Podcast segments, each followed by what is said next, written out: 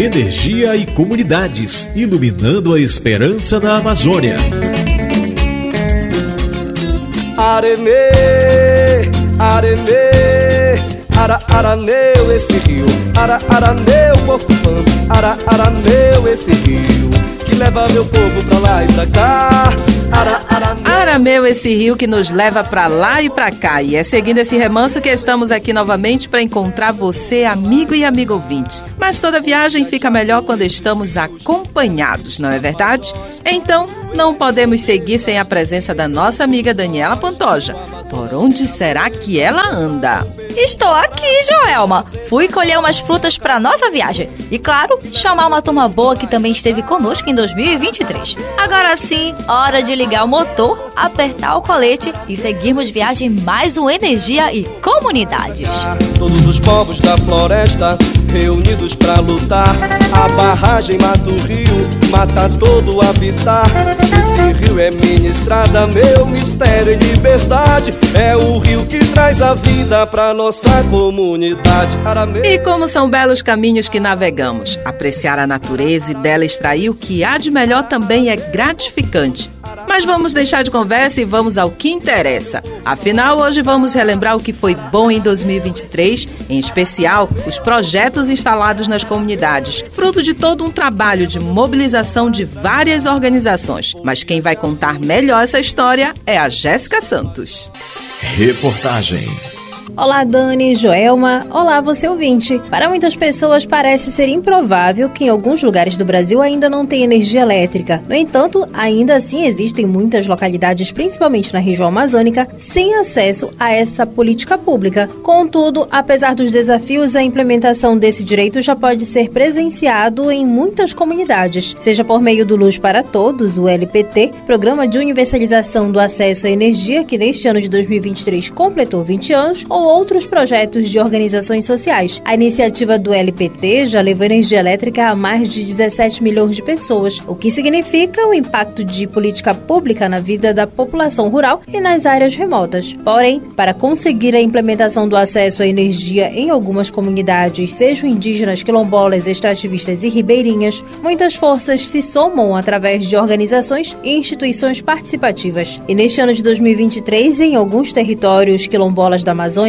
elementos básicos foram conquistados. No entanto, falta muito para poder ter o acesso à política de universalização da energia, como pontua Núbia Cristina Santana, da Coordenação das Comunidades Negras Rurais Quilombolas do Amapá. Na energia, a gente conseguiu acessar coisas básicas, mas ainda falta muito para poder ter melhor acesso à política, né? Então, tem lugares que está lá, mas não tem uma energia de qualidade. Né? Então, isso para a gente ainda é uma meta para se colocar, mas a gente consegue ter internet hoje, básico do básico.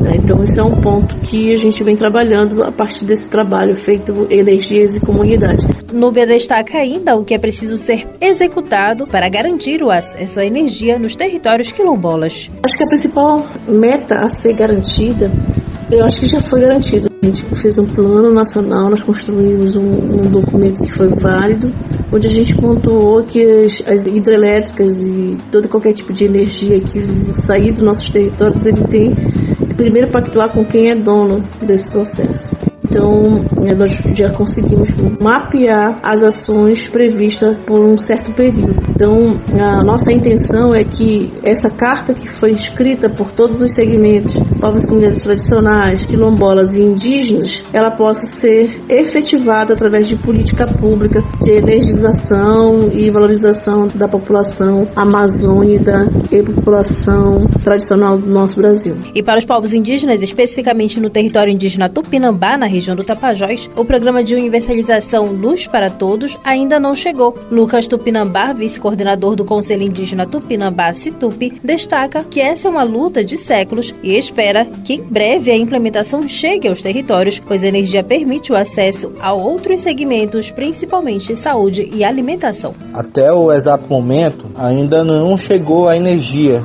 do Luz para Todos em maioria dos territórios indígenas aqui na Amazônia. Isso é uma luta de séculos, né? até porque a energia ela nos permite, até mesmo em diversos segmentos, um deles a saúde, a gente ter uma saúde de qualidade próximo às nossas aldeias, a energia seria essencial né? para a gente termos um posto de saúde com soro antiofídico, seria essencial e para muitos outros tipos de, até mesmo de geração de renda. Esperamos muito que o governo federal ele possa olhar com esse carinho também pelo lado da preservação e também tem outros tipos de energia sem ser energia por via hidrelétrica. Dani, Joelma, é com você.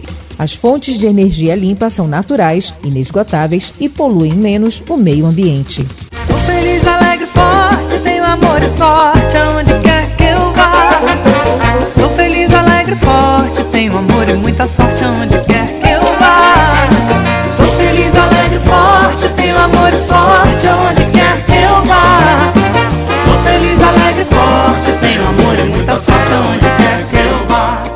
esses projetos em andamento, os moradores das comunidades ficaram felizes. Mas se você pensa que agora eles não vão mais se mobilizar, estão muito enganados.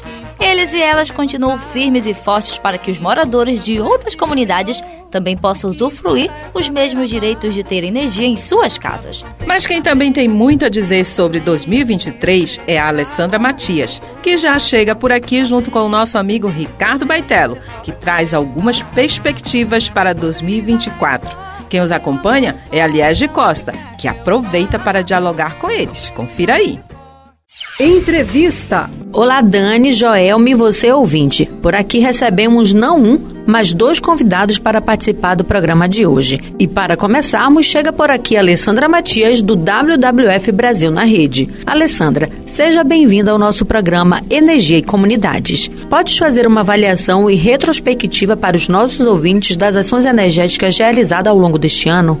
Em 2023, depois de alguns anos em função da pandemia, de não poder ter encontros presenciais, a Rede Energia e Comunidades conseguiu reunir no mês de maio, na cidade de Belém, cerca de 300 pessoas, a maioria lideranças extrativistas, quilombolas e indígenas, para debater de forma ampla e de muito participativa a questão energética das suas comunidades. Como é que a energia está chegando, aonde não chegou ainda, que tipos de fontes de energia, como é o tratamento com os consumidores de energia, os problemas com as distribuidoras, enfim. Foi um debate bastante amplo e que teve a presença de seis ministérios ouvindo essas demandas para tentar também encaminhar e articular no governo federal as melhores formas de dar encaminhamento para esses pedidos. Com certeza, esse evento foi um marco no ano de 2023 e deste evento nós entendemos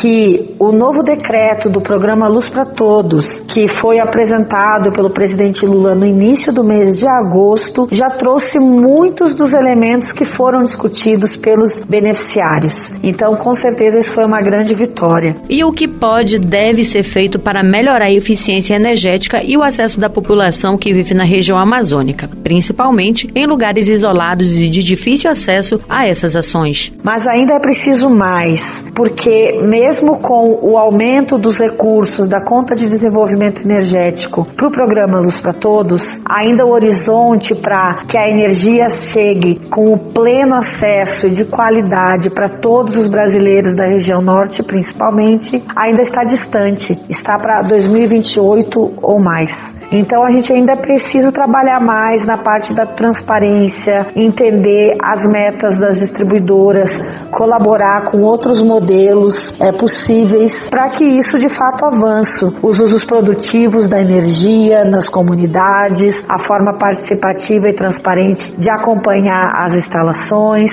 o retorno dos conselhos de monitoramento e acompanhamento do Luz para Todos, enfim, há muitos desafios ainda para que essa agenda de fato seja cumprida da maneira como as pessoas da região norte merecem. E para continuar esse bate-papo, também damos as boas-vindas a Ricardo Baitello, gerente de projetos do Instituto de Energia e Meio Ambiente, o IEMA. Ricardo, conversamos há pouco com a Alessandra Matias e ela fez uma avaliação das ações energéticas realizadas ao longo deste ano. E de você, queremos saber quais as perspectivas para 2024 no que diz respeito ao cenário energético. 2024 pode ser dividido na área de energia em duas frentes, tanto na parte de energias renováveis e universalização do acesso, quanto na parte de combustíveis fósseis para a Amazônia. No segundo ponto, né, nós temos perspectivas bastante preocupantes, né, primeiro em relação ao leilão recorde de blocos de óleo e gás que vão ser oferecidos em todo o Brasil, inclusive na Amazônia. Então, 2024 é, vai ser um ano onde a gente vai ter o desdobramento disso, caso blocos sejam leiloados na região. Também em relação à eletricidade, em relação a termoelétricas, existe uma expectativa de leilões de energia sendo realizados, né, 2023 foi o primeiro ano desse novo governo Lula, foi bastante parado em termos de leilões, tanto por conta da baixo, do baixo crescimento econômico, principalmente. Se espera que o ano que vem haja uma retomada desses leilões, então é importante a gente ficar de olho se vão acontecer ofertas né, de termoelétricas também na região. Quando a gente fala de energias renováveis, por outro lado, a gente teve alguns meses atrás a renovação né, do, do programa de universalização, né, voltando a ser o Luz para Todos, com mais recursos e a expectativa é que a gente possa ter uma aceleração né, do atendimento às comunidades, especialmente visando a COP 30 em Belém. Muito obrigada, Ricardo Baitelo e Alessandra Matias, por suas contribuições no programa de hoje. Liege Costa para Energia e Comunidades. Rede Energia e Comunidade, reunindo organizações pelo direito à energia limpa e sustentável. Vivemos esperando dias melhores.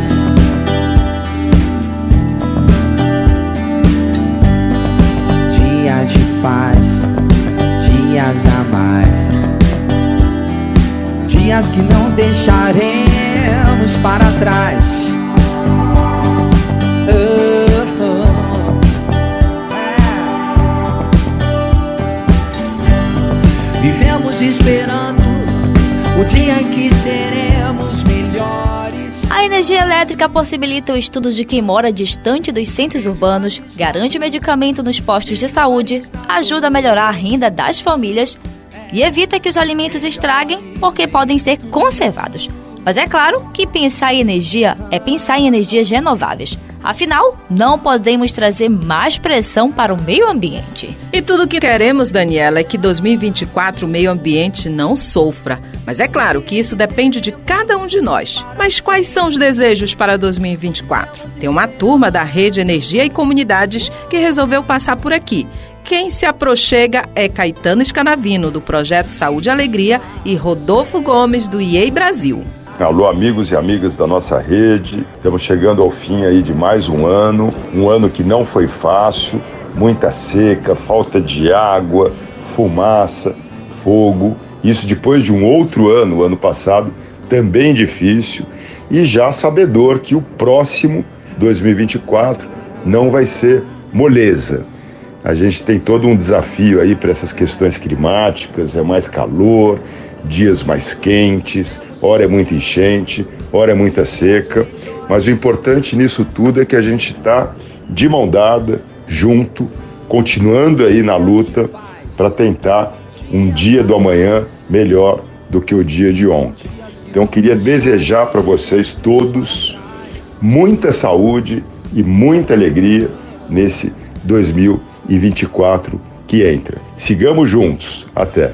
Desejo um 2024 de muita coletividade para que a eletricidade chegue de forma apropriada para as pessoas que ainda não têm acesso a ela. Não apenas para iluminar suas casas, mas também para trazer renda, internet, água, merenda saudável, saúde e o que mais as pessoas veem como importante, que a chegada da energia pode contribuir. Mas tem mais desejos por aqui, hein, Joelma? E quem se achega é as nossas parceiras Maíra e Cláudia. Confere aí. Olá, Meu nome é Cláudia, sou especialista em comunicação do Instituto Brasileiro de Defesa do Consumidor. Os meus desejos para 2024, eu desejo um país onde a luz não apenas ilumine, mas também inspire. Um país que brilha com fontes renováveis de energia, onde cada pessoa tenha acesso garantido à energia. Seja um ano de construção, não apenas de estruturas, mas de uma sociedade solidária e justa, onde todos e todas tenham oportunidades iguais para prosperar e que juntas possamos fazer de cada dia uma inspiração para um futuro mais luminoso e inclusivo. Boas festas! Olá a todas e todas as pessoas desse Brasil. É, meu nome é Maíra Teixeira, eu sou da comunicação do WWF Brasil e meu desejo para 2024 é que todas as pessoas que vivem no nosso território tenham acesso à energia limpa, justa e que essa energia possa trazer bem-estar, saúde e realizações para cada um de nós brasileiros e brasileiras. Celebro junto com a Rede Energia e Comunidades esse ano cheio de conquistas e avanços, mas a gente precisa de mais, né? Precisa que todo mundo tenha acesso, tá? Um abraço a todos e todas. Energia e Comunidades, unindo vozes por uma energia limpa e acessível. E com esses desejos nós nos despedimos por aqui. Mas antes, quero te lembrar de acessar nossa página energiaecomunidades.com.br. Repetindo, energiaecomunidades.com.br. Agora sim, vamos seguindo. Mas lembrando que logo logo estaremos de volta. O Natal abençoado e o ano novo cheio de realizações e boas energias. Um grande abraço e até o próximo Energia e Comunidades. De é sempre a mesma coisa que daqui pra frente será bem diferente. A verdadeira mudança de atitude tá na mente, realmente te fazer diferente. Energia e comunidades, iluminando a esperança na Amazônia.